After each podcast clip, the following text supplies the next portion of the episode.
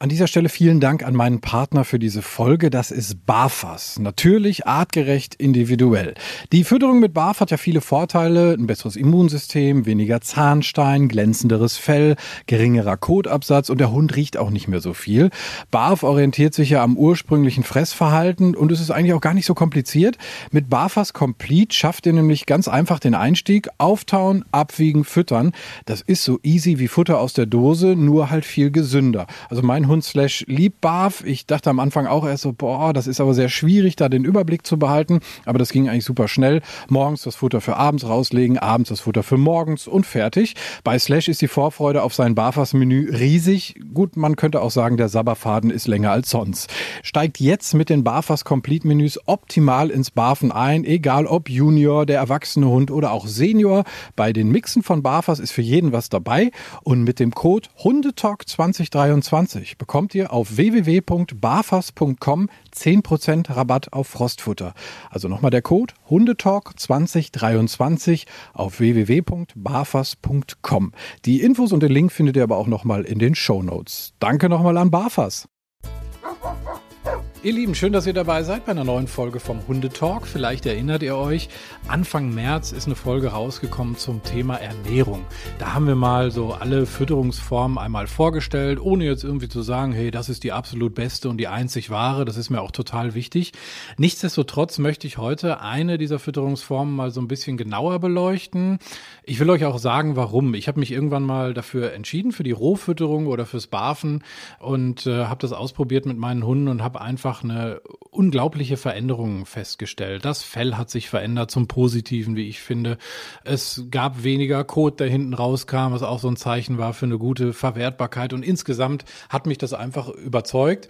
Und äh, ich sage aber trotzdem nicht, das ist die einzig wahre Fütterung, weil ich nicht so dogmatisch bin. Aber ich möchte sie euch trotzdem vorstellen, nämlich eben diese Rohfütterung. Und dazu bin ich ähm, bei Birgit Jeismann von Napfexperte. Hi Birgit. Hi Tim. Schön, dass ich bei dir sein darf. Schön, dass wir heute mal miteinander über dieses Thema sprechen. Und wir machen das tatsächlich so. Ich habe dich ja gefragt, hey, würdest du mir einen Futterplan für meinen Hund Slash machen? Und du hast gesagt, yo, das machen wir. Und wir wollen heute einmal so ein bisschen drüber reden. Ja Mensch, was gehört denn da alles rein? Wie läuft das eigentlich? Und wie muss ich mir dieses Thema überhaupt vorstellen? Also auch für Menschen, die noch nie damit in Berührung gekommen sind, aber auch für Menschen, die vielleicht schon die ersten Erfahrungen haben mit der Rohfütterung. Ich möchte aber natürlich auch ein bisschen was über dich erfahren. Wie bist du denn überhaupt so auf dieses Thema gekommen? Was hat dich dann irgendwann mal so gesagt, boah, Fütterung, da fuchse ich mich rein, da will ich mehr zu wissen? Tja, Tim, dieser kleine Terrier, mit dem wir vorhin spazieren waren, kam aus Spanien zu uns und ich merkte ganz schnell, dass er diese herkömmlichen Futtersorten überhaupt nicht vertragen hat. Der hat ständig erbrochen, Durchfälle gehabt, er hat sich gejuckt und hat teilweise wirklich kahle Stellen am ganzen Körper bekommen. Mhm.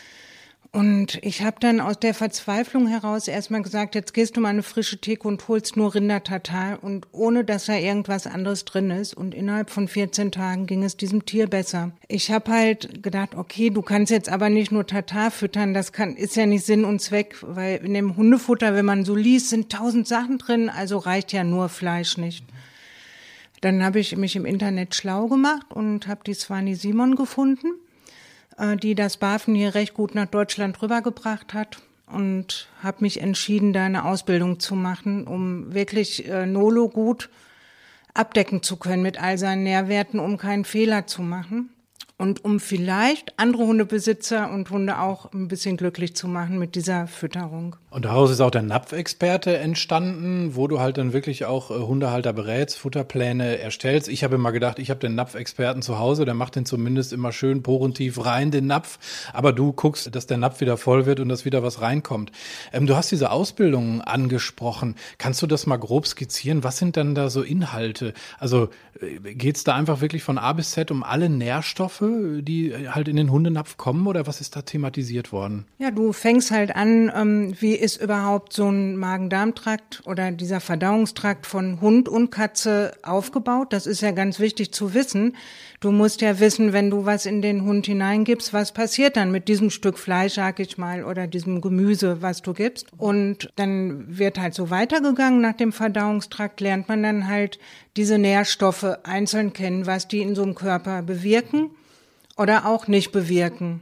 Und so zieht sich das durch. In dem zweiten Teil der Ausbildung wurde sehr genau dann über Krankheiten gesprochen, dass man auch da mit dem Futter ein bisschen unterstützen kann. Okay, also wirklich wahnsinnig umfangreich, wirklich von, von Körperfunktionen bis hin zu, was weiß ich, biochemischen äh, Vorgängen im Körper. Äh, da, da, wird ja dann alles eine Rolle spielen, Hormone etc. pp. Wir sprechen da auch gleich noch drüber, denn du hast mir so einen Anamnesebogen zugeschickt, den ich ausfüllen musste für Slash. Und der ist wirklich auch sehr, sehr umfangreich. Also das heißt, du willst da auch eine Menge wissen. Das ist nicht nur so, ach hier, guck mal, der wiegt ungefähr 38 Kilo, da schrauben wir mal ein halbes Kilo Fleisch rein. So ist es nicht, ne? Oh nein, nein. Das wäre natürlich einfach, dann könnte das jeder machen.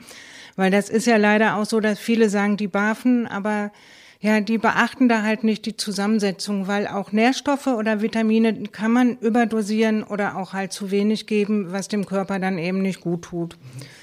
Und ich frage halt den Leuten wirklich den letzten Fitzel nach, um zu wissen, äh, wie aktiv ist der Hund, wie ist sein Verhalten, ist der Hund kastriert ist er schnell gestresst? Da spielt alles bei der Zusammenstellung eines Futterplans natürlich eine ganz große Rolle.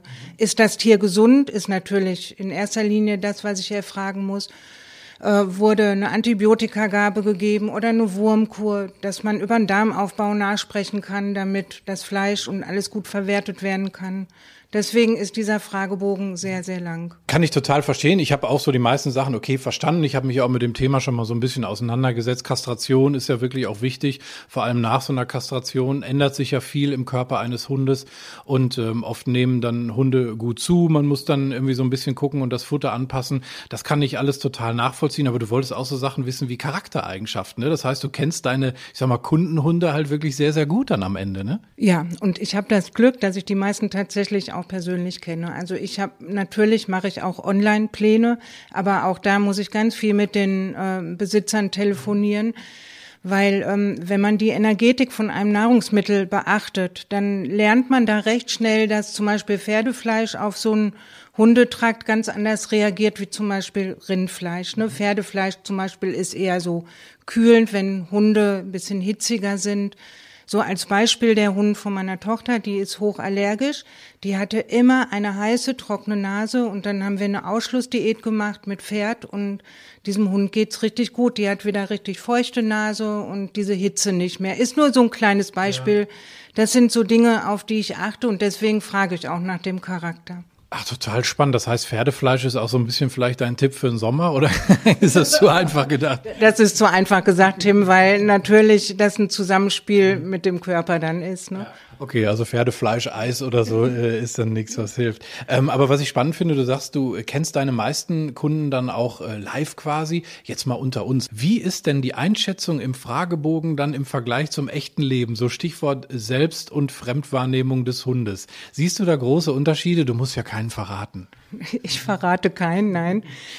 Doch in der Regel stimmt es tatsächlich. Schätzen die Leute ihre Hunde sehr gut ein. Wo viele Probleme mit haben, ist, wenn ich nach dem Gewicht frage, da ist die Einschätzung meistens nicht immer richtig, sondern die Tendenz eher dahin, dass doch so ein paar Grämmchen zu viel auf den süßen Hunderippen sind. Ne? Also da ist der Wunsch eher Vater des Gedanken. Genau, ja.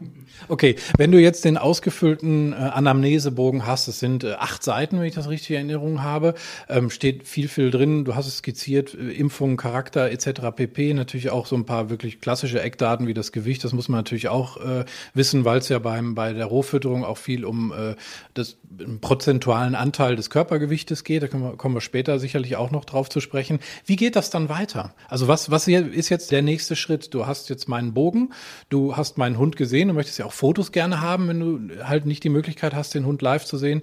Jetzt hast du einen Slash eben auf dem Spaziergang gesehen. Wie geht's jetzt weiter? Ja, ich habe mir jetzt ein Bild gemacht von Slash und habe auch mit dir so ein bisschen halt gesprochen, dass ähm, keine äh, Unverträglichkeiten so weit da sind. Das ist natürlich für mich auch ganz wichtig zu wissen, ähm, weil Slash hat ja auch schon mal äh, eine Rohfütterung genossen.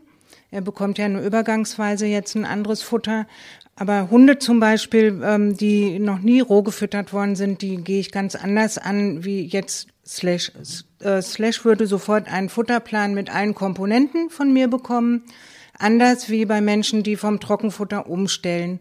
Das muss man ja sehr vorsichtig machen, weil durch diese ähm, Fertigfuttergeschichten der Hund gar nicht die Möglichkeit hat, so viel Magensäure zu produzieren, dass er in der Lage ist, dieses rohe Fleisch später auch Knochen verdauen zu können.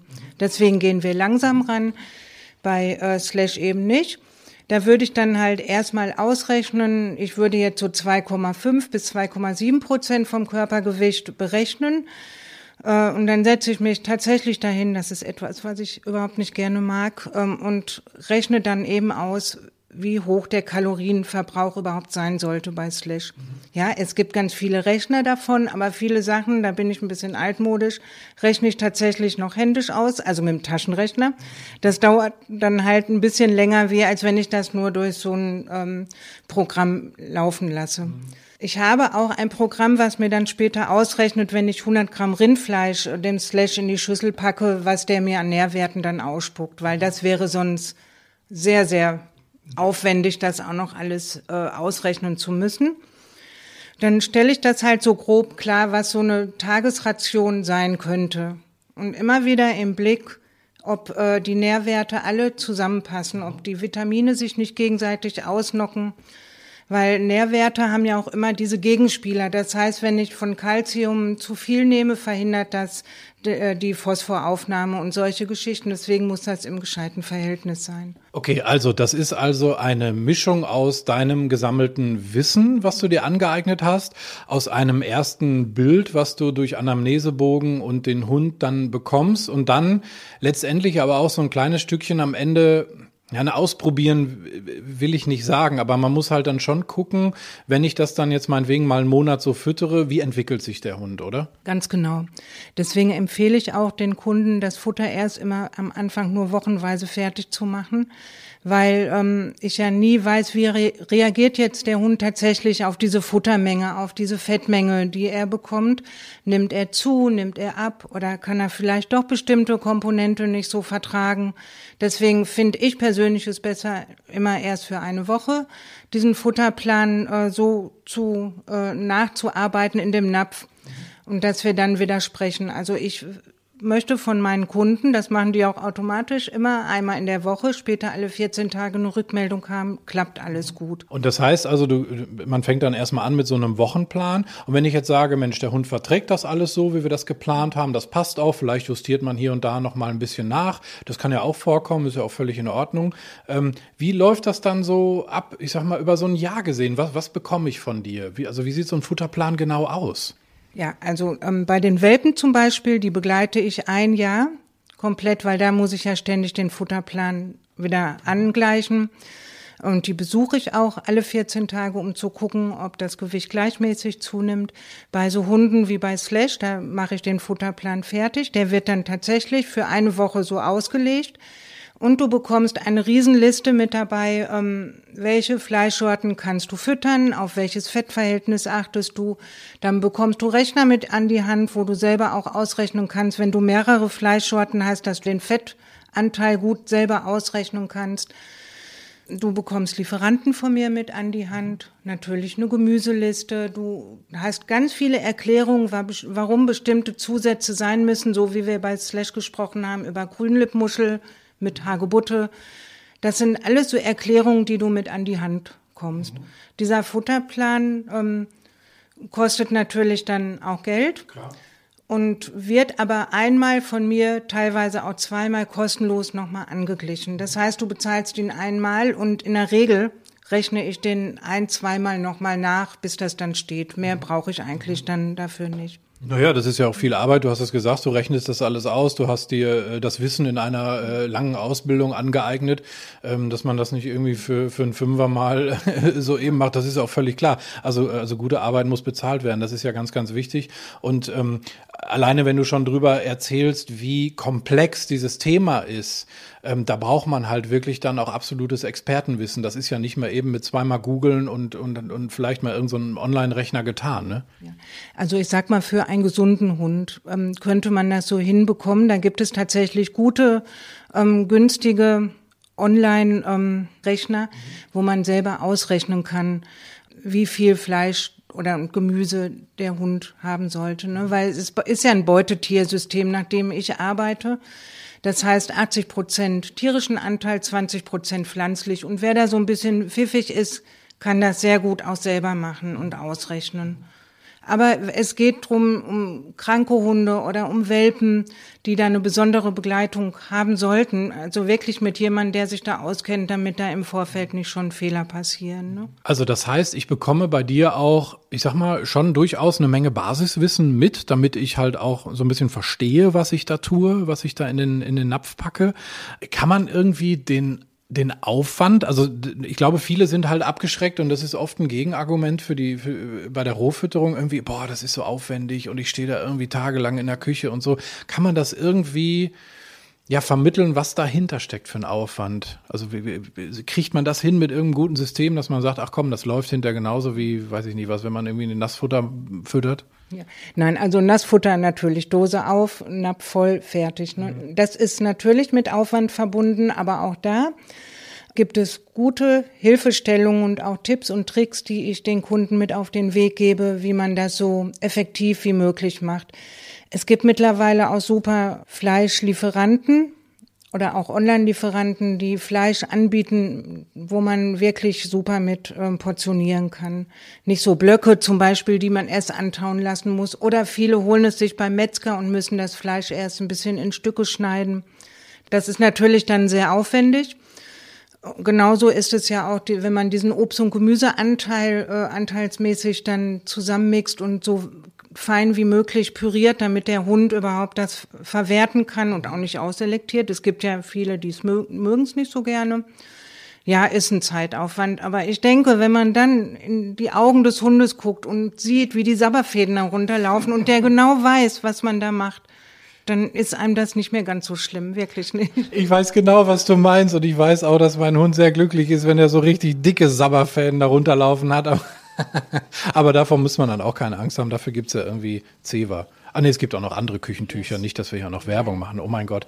Okay, also du sagst halt, man, man fuchst sich da so ein bisschen rein. Ich glaube, man ist am Anfang halt auch einfach so ein bisschen erschlagen. Ne? Wenn du so sagst, so, boah, das schließt auch noch das aus und da muss ich drauf achten und da muss ich drauf achten. Aber ich habe ja dann deinen Plan einfach als Grundlage da liegen und irgendwann, wenn ich das dann halt, weiß ich nicht, mal einen Monat gemacht habe und so mein System habe, dann sagst du schon, naja, komm, es ist jetzt auch kein Hexenwerk, ne? Genau so ist es, weil du findest dich da ruckzuck rein und für Fragen bin ich ja eigentlich immer erreichbar. Das heißt, ehe da eine Unsicherheit aufkommt, bitte ich die Kunden, mich wirklich zu kontaktieren. Mhm.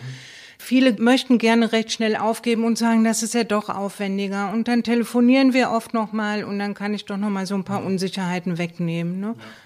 Ja, ich glaube, man muss sich halt wirklich dann letztendlich überzeugen lassen von dem, von dem Ergebnis und das, was ich eingangs angesprochen habe, dass ich wirklich eine, damals bei der Emma und beim Milo, bei meinen beiden Hunden, ähm, wirklich so eine, eklatante Verbesserung der Fellsituation festgestellt habe, von irgendwie stumpf und teilweise ein bisschen schuppig bis hin zu glänzend und, und weich wie so ein, wie so ein Teppich. Das war einfach so für mich so absolut der Augenöffner, dass ich gesagt habe, okay, da muss was dran sein, weil unabhängig davon, was ich vorher gefüttert habe, das war so ein Trockenfutter, was mir halt empfohlen wurde, das will ich gar nicht schlecht machen oder so, darum geht's gar nicht, aber diese, diese Verbesserung, das war einfach so für mich der Punkt, ähm, wo ich gesagt habe, wow, das, das muss halt irgendwo passen. Und genau da möchte ich auch kurz bleiben. Du hast ja gesagt, wir beobachten dann den Hund erstmal. Wie nimmt er das an? Gibt es vielleicht irgendwelche Unverträglichkeiten? Auf was achte ich denn so im Alltag? Also mir fällt zum Beispiel sofort mal ein, also Fell ist ja nicht was so, du hast einmal jetzt gebarft und am nächsten Tag auf einmal glänzt das wie in der Shampoo-Werbung. Aber zum Beispiel der Kotabsatz ist ja eine Sache, der ganz interessant ist und das wird ja jeder von euch wahrscheinlich schon mal festgestellt haben, der mal vielleicht ein Futter gewechselt hat. Das macht sich bemerkbar, sowohl in der Menge als auch in der Konsistenz. Ist das so der erste Ansatzpunkt, auf den ich achten sollte? Genau, das ist das, was auch wirklich in erster Linie zu beobachten ist. Das ist A, erstmal überhaupt mag der Hund dieses Futter, weil es gibt tatsächlich Hunde, die denken, oh mein Gott, was ist das?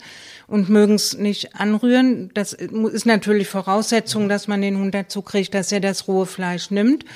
Und dann ist natürlich das Erste, äh, was wir sehen, ob der Hund es verträgt, ist dieser Output.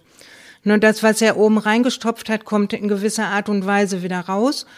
Und wenn das äh, richtig gute, geformte Würstchen sind, ist das, können wir davon ausgehen, dass der Hund das gut verträgt.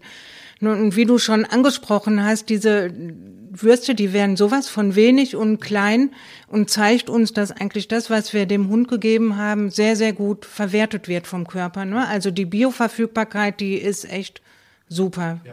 Kann ich nur bestätigen, bei meinen Hunden damals irgendwie, ich glaube, so von viermal auf zweimal und auch dann die Menge der beiden Male war dann echt überschaubar. Also da musste ich nicht mit so einem 120 Liter Müllsack hin, sondern konnte mit handelsüblichen Kotbeuteln das auch wieder, wieder wegmachen. Was gibt's noch für Punkte? Also Fell habe ich schon gesagt, das ist wahrscheinlich so eine mittel- bis langfristige Entwicklung äh, und Gewicht ist wahrscheinlich auch wichtig, ne? Ja, das Gewicht dann, wenn der Futterplan gut eingestellt ist, ne? Und wenn man ein bisschen Obacht gibt, auch mit Leckerchen, die man natürlich reicht, ne?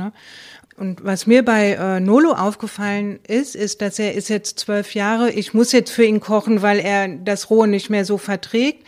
Aber er hat Top-Zähne und da spielt natürlich auch eine große Rolle mit, dass er so super gesund ernährt worden ist, dass er seine Knochen zum Kauen bekommen hat, rohe Knochen ähm, in ganzen Stücken mit viel Fleisch dran, dass er gut Zähne putzen konnte mein Hund, ich muss das wirklich sagen, der riecht nicht so wie Hunde, die ich treffe, die mit Fertigfuttermitteln gefüttert werden, weil die dünsten ganz andere Gerüche aus. Das ist also bei Hunden, die so artgerecht ernährt werden, auch wirklich gegeben, dass sie nicht mehr so rumstinken. Ja. Man, das finde ich auch, das merkt man auf jeden Fall definitiv. Und dann ist noch eine Geschichte, das haben wir auch in der Folge über das Thema Ernährung mit der Lara gehört, was man machen sollte, generell ja sowieso, um den Gesundheitszustand seines Hundes so ein bisschen zu beobachten, ist ein Blutbild. Dann da sehe ich vielleicht auch das eine oder andere, was natürlich übers Futter wieder reinkommt. Ne? Ähm, eigentlich weniger. Ähm, schon kann man ähm, Blutbild machen lassen. Ähm, ich habe es bei Nolo angefangen, dass er seit seinem achten Lebensjahr jährlich ein Blutbild gemacht bekommt. Das ist aber dann ein reines geriatrisches Blutbild, um zu gucken, ob die Leber noch richtig funktioniert, die Nieren noch gut arbeiten, die Bauchspeicheldrüse in Ordnung ist, solche Geschichten. Weil um festzustellen, ob ein Hund in einem guten Ernährungszustand ist, was so die Vitamine und Nährstoffe angeht, die kann man im Blut nicht so nachweisen. Das sind immer nur so Momentaufnahmen das würde jetzt wenig Sinn machen, das kontrollieren zu lassen. Da guckt man lieber so diesen Glanz in den Augen von dem Hund, tatsächlich die Fellbeschaffenheit. Und daran erkennt man auch sehr häufig, ist das Tier gesund.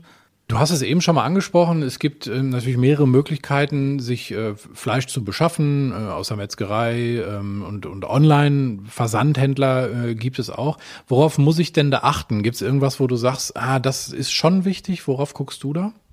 Ähm, das erste, wo ich ähm, drauf gucke, ist, dass äh, ich die Kunden bitte niemals irgendwelche fertigen Mischungen auch von keinem Online-Händler zu kaufen, weil das ist leider ganz oft ein Thema, dass die diese Fertigmischungen anbieten, wo angeblich alles drin ist, was der Hund benötigt. Und wenn ich mir diese Mischungen angucke, stehen mir die Haare zu Berge, weil dann sagen die, das ist ein Komplettmenü und da sind überhaupt keine Knochen drin und kein Kalzium zugeführt oder auch kein Jod ne, für die Schilddrüse. Ähm, ich denke, ähm, es gibt ganz, ganz viele sehr, sehr gute Online-Händler. Und es gibt welche, die nicht so gut sind. Aber es ist ja immer eine Sache des Geldbeutels auch, welchen Online-Händler man sich da raussucht. Weil es gibt welche, die haben Kilopreise von sieben Euro für das Rindfleisch und es gibt welche, die haben fünf Euro. Und wo da die Qualität liegt, das weiß man eigentlich selber. Aber immerhin finde ich, dass das noch eine bessere Lösung ist, wie irgendwelche zusammengemischten Futtersorten zu geben. Dann kann man dann lieber mit Hilfe von guten, hochwertigen Ölen das Fleisch aufpeppen und so dieses Fettsäureprofil zum Beispiel wieder ins Reine bringen. Dann danke ich dir auf jeden Fall für diesen tollen Überblick einmal über das Thema Rohfütterung. Ähm, mir lag das am Herzen, das mal so ein bisschen näher zu bringen. Vielleicht Menschen, äh, die wirklich denken, boah, das ist so ein Riesenaufwand, auch vielleicht so ein bisschen dazu zu bewegen, sich damit zu beschäftigen. Natürlich alles freiwillig, das ist klar, das kennt ihr ja auch vom Hundetalk. Ich bin nicht der mit dem erhobenen Zeigefinger, aber ich versuche halt die Dinge, die bei mir halt wirklich so eine Besserung gebracht haben, beziehungsweise bei meinen Hunden, dann natürlich euch auch vorzustellen.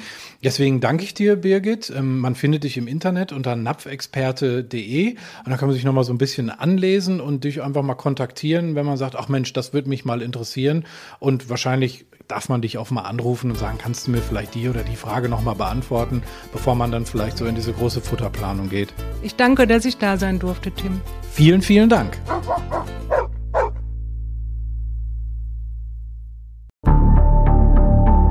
Lange kann ein Mörder sein dunkles Geheimnis bewahren? Wann bekommen die Angehörigen Gewissheit und die Opfer Gerechtigkeit? Jedes Jahr werden bei der Polizei rund 100.000 Menschen als vermisst gemeldet. Drei Prozent davon, also 3000 Menschen, bleiben länger als ein Jahr verschwunden. Einige werden nie wieder gesehen. Seit gut drei Jahren arbeitet die Polizei in NRW mit sogenannten Cold Case Units. Das sind Abteilungen, die wirklich nur damit beschäftigt sind, Mordfälle zu bearbeiten, die teilweise seit Jahrzehnten ungeklärt sind. Ich bin Mike Mattis, Radioredakteur und News Anchor und ich spreche mit Ermittlern über diese Fälle. In meinem Podcast Licht ins Dunkel, Cold Cases und ungeklärte Vermisstenfälle von hier beleuchten wir gemeinsam mit Profilern, Staatsanwälten und Mordermittlern Cold Cases und ungeklärte Vermisstenfälle aus ganz Deutschland. Immer in der Hoffnung, dass Angehörige endlich Gewissheit und die Opfer Gerechtigkeit bekommen. Licht ins Dunkel. Cold Cases und ungeklärte Vermisstenfälle von hier. Eine Produktion von Mike Mattis und der Podcastfabrik.